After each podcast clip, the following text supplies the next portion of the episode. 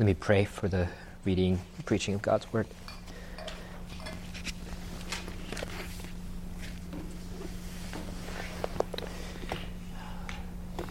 I, I lift up my eyes to the hills. Where does my help come from? God, we lift up our eyes to you because we need your help.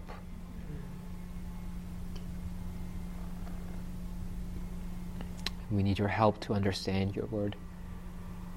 We need your help to internalize your word. We need your help for us to persevere to the end in faith and obedience. We need your help to be faithful today.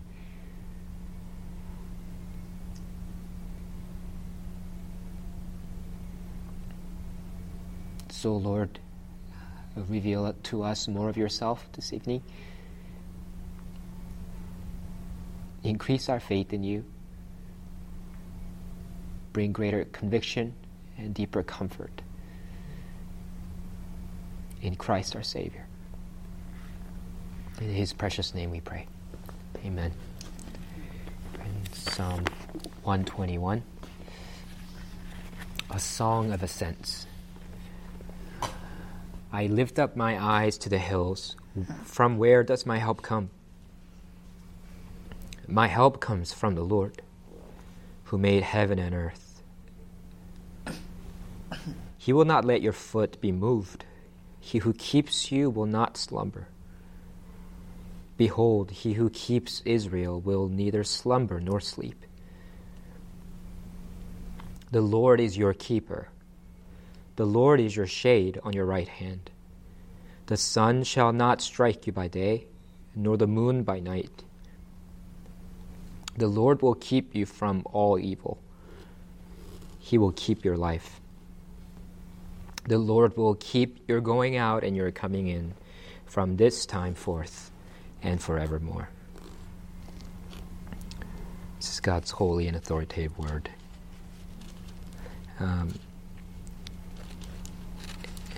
as we're getting ready for um, another baby, like I'm just kind of like think looking back and remembering when our first two daughters were growing up, and and as as infants grow up, they go through a stage somewhere sometime before when they're two years old. Uh, it's where they experience separation anxiety, uh, and basically they just are terrified of being separated from their parents and uh, and so uh, there and that happens. It's like a natural stage in their development because they're old enough to recognize that not everybody is their parents, which like real infants like don't even know that.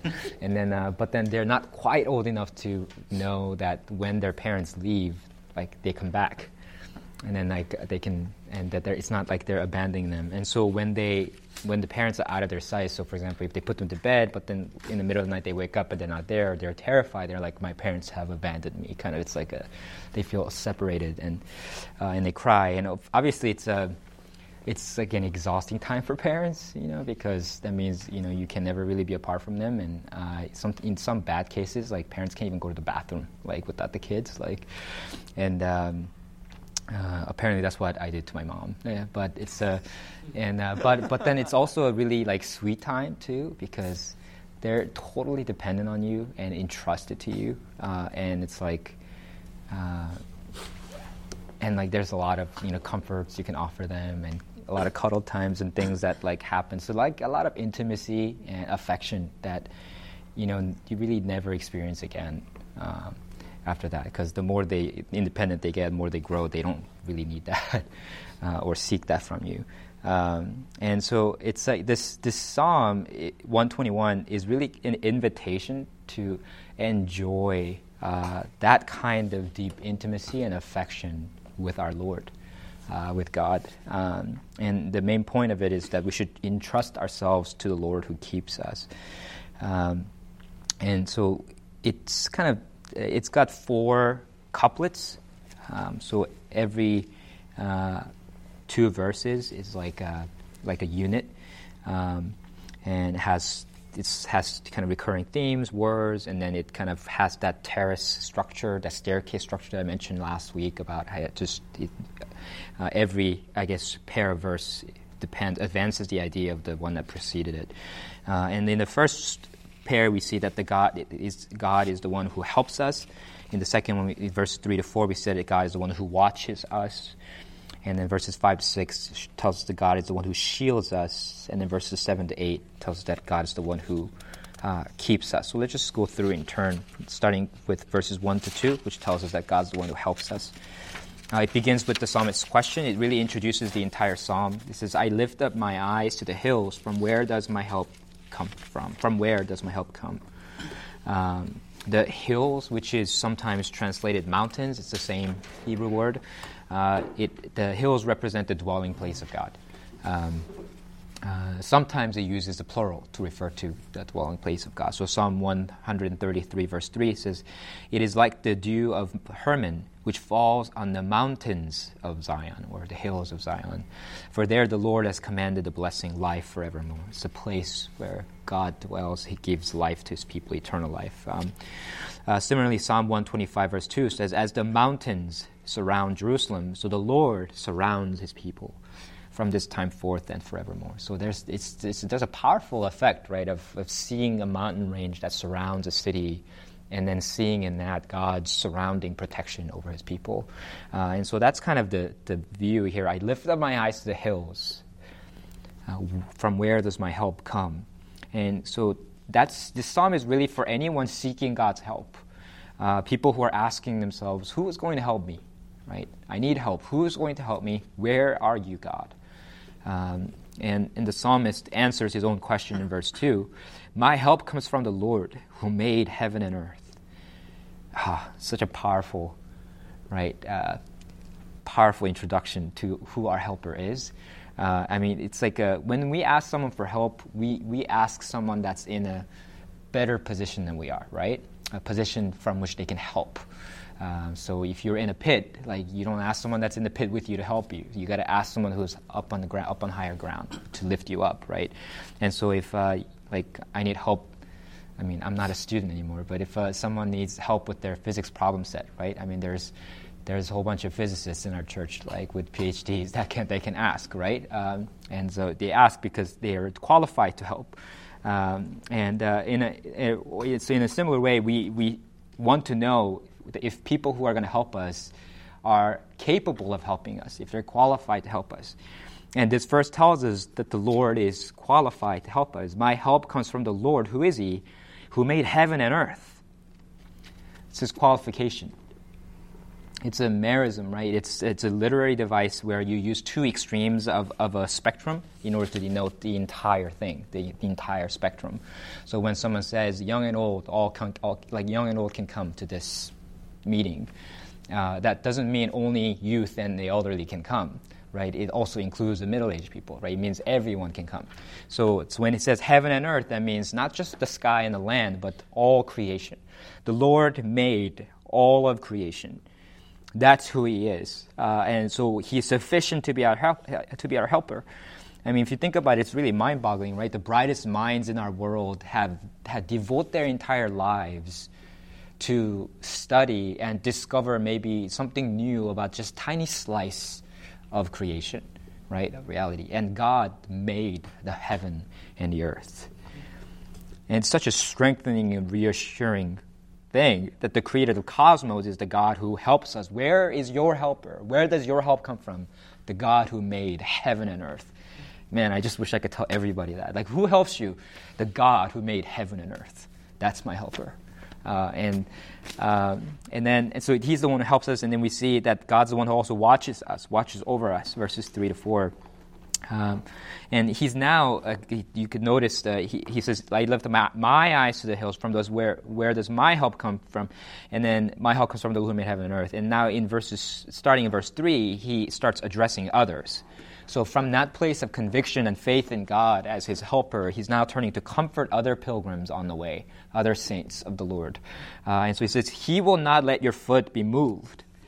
He who keeps you will not slumber. Behold, he who keeps Israel will neither slumber nor sleep. um, you can see the, kind of how it's continuing that idea here. The kind of theme that ties this pair together, a pair of verses together, is the uh, language of slumbering and sleeping.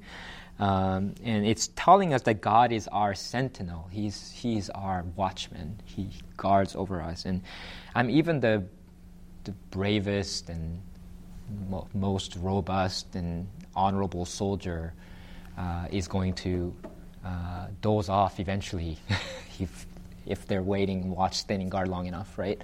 Uh, and uh, uh, even the most devoted helicopter parent can't possibly ever watch his or her child all the time. There's, they can't, limited. But God never sleeps. He never sleeps. He doesn't need to rest. He doesn't need to sleep and he never dozes off. Like there's never a time when he's just not paying attention, and you can just catch him off guard, and something happens to you. Like that's happened to my kids so many times, right? You just like turn your eyes away for a second, and they're like boom, like you know, bang your head in the t- corner of a table, and like ah, like crying and you're crying their eyes out. It's like a, that never happens to God, like you know. And how comforting is that? Like you know, when something happens to you, you're like, man, like my life is just like what is happening to my life, and then just remembering, no, God has never let his gaze off of you. He doesn't slumber, never dozes off. He's not sleeping. He watches us. And then verse 5 and 6 tells us that he shields us. Um, um, it says, uh, The Lord uh, is your keeper. The Lord is your shade on your right hand. The sun shall not strike you by day, nor the moon by night.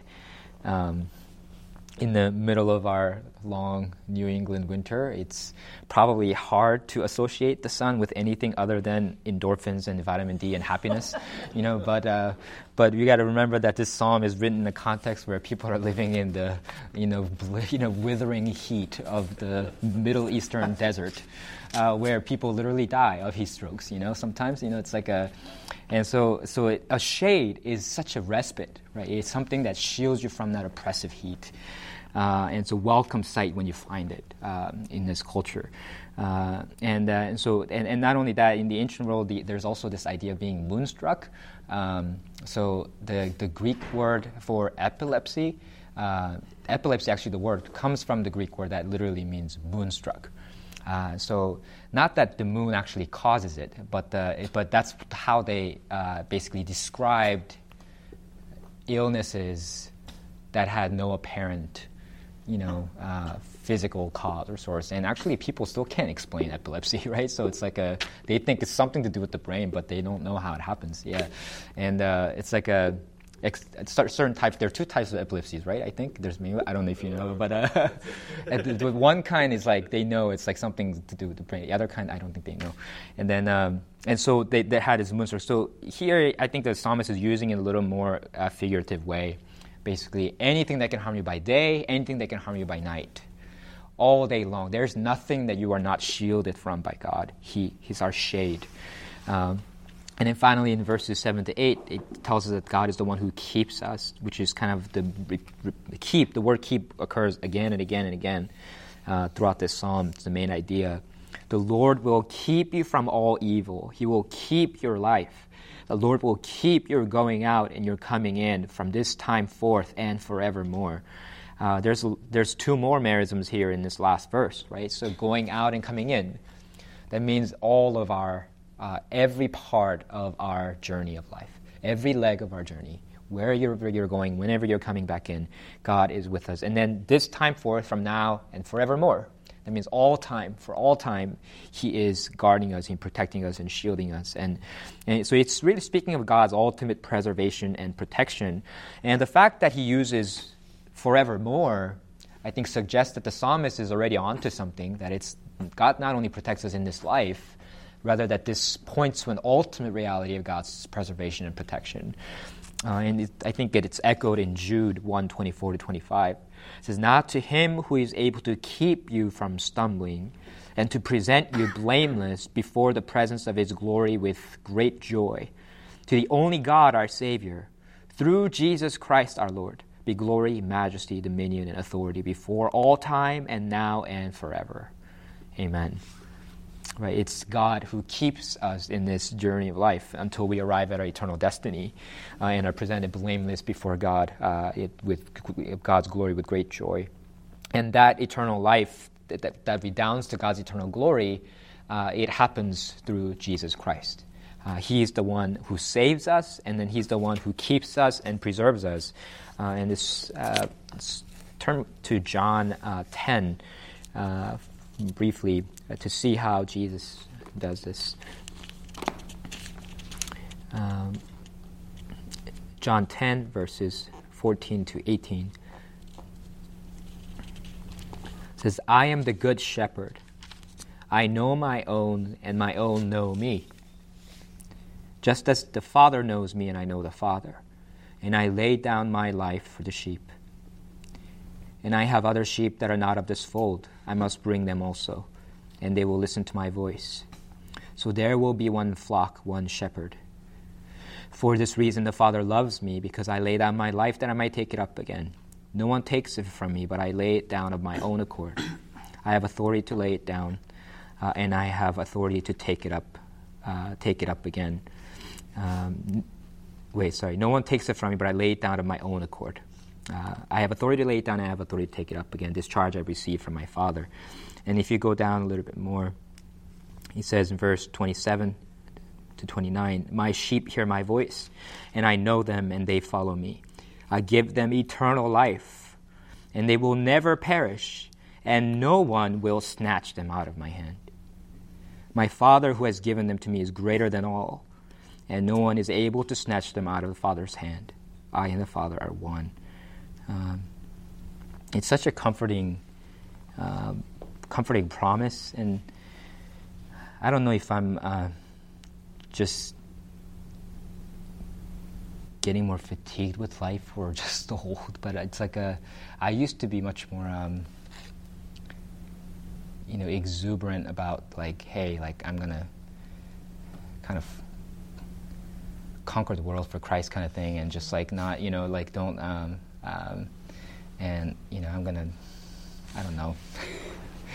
and then now, like I think the more it's like and so this kind of passage didn't mean as much to me back then. It's like it's like God's gonna preserve you, like protect you. It's like a it's like I, I, felt invincible, you know, like I don't need protection. I'm just gonna go, you know. It's like a, and then like and then like the more it's like I think the more and more like these kind of passages are comforting to me and assuring to me. It's like uh, I in my own strength cannot cannot persevere to the end, but Christ preserves me. Um, and the same thing on Sunday. really? Yeah. Oh, really? How in his youth he had such a strong zeal and energy, and how like now uh, it's just he has more humility, but he's kind of in the same uh, That's really funny. I I, I got to listen to that sermon still. Yeah, but it's like a, yeah, it's just um, so grateful because our helper is the creator of the heavens and the earth, and he's keeping us. And who's gonna dare snatch you out of his hand? right? And He's keeping you. He's got you, uh, and that's the that's the hope that we have because of Jesus. We're in His hands. Because of Jesus, we've been rescued, and we're in the flock of God. And and I hope that really uh, functions in our lives uh, to uh, to encourage us, comfort us, and help us, uh, spur us on to continue on and to persevering in, for Christ's glory.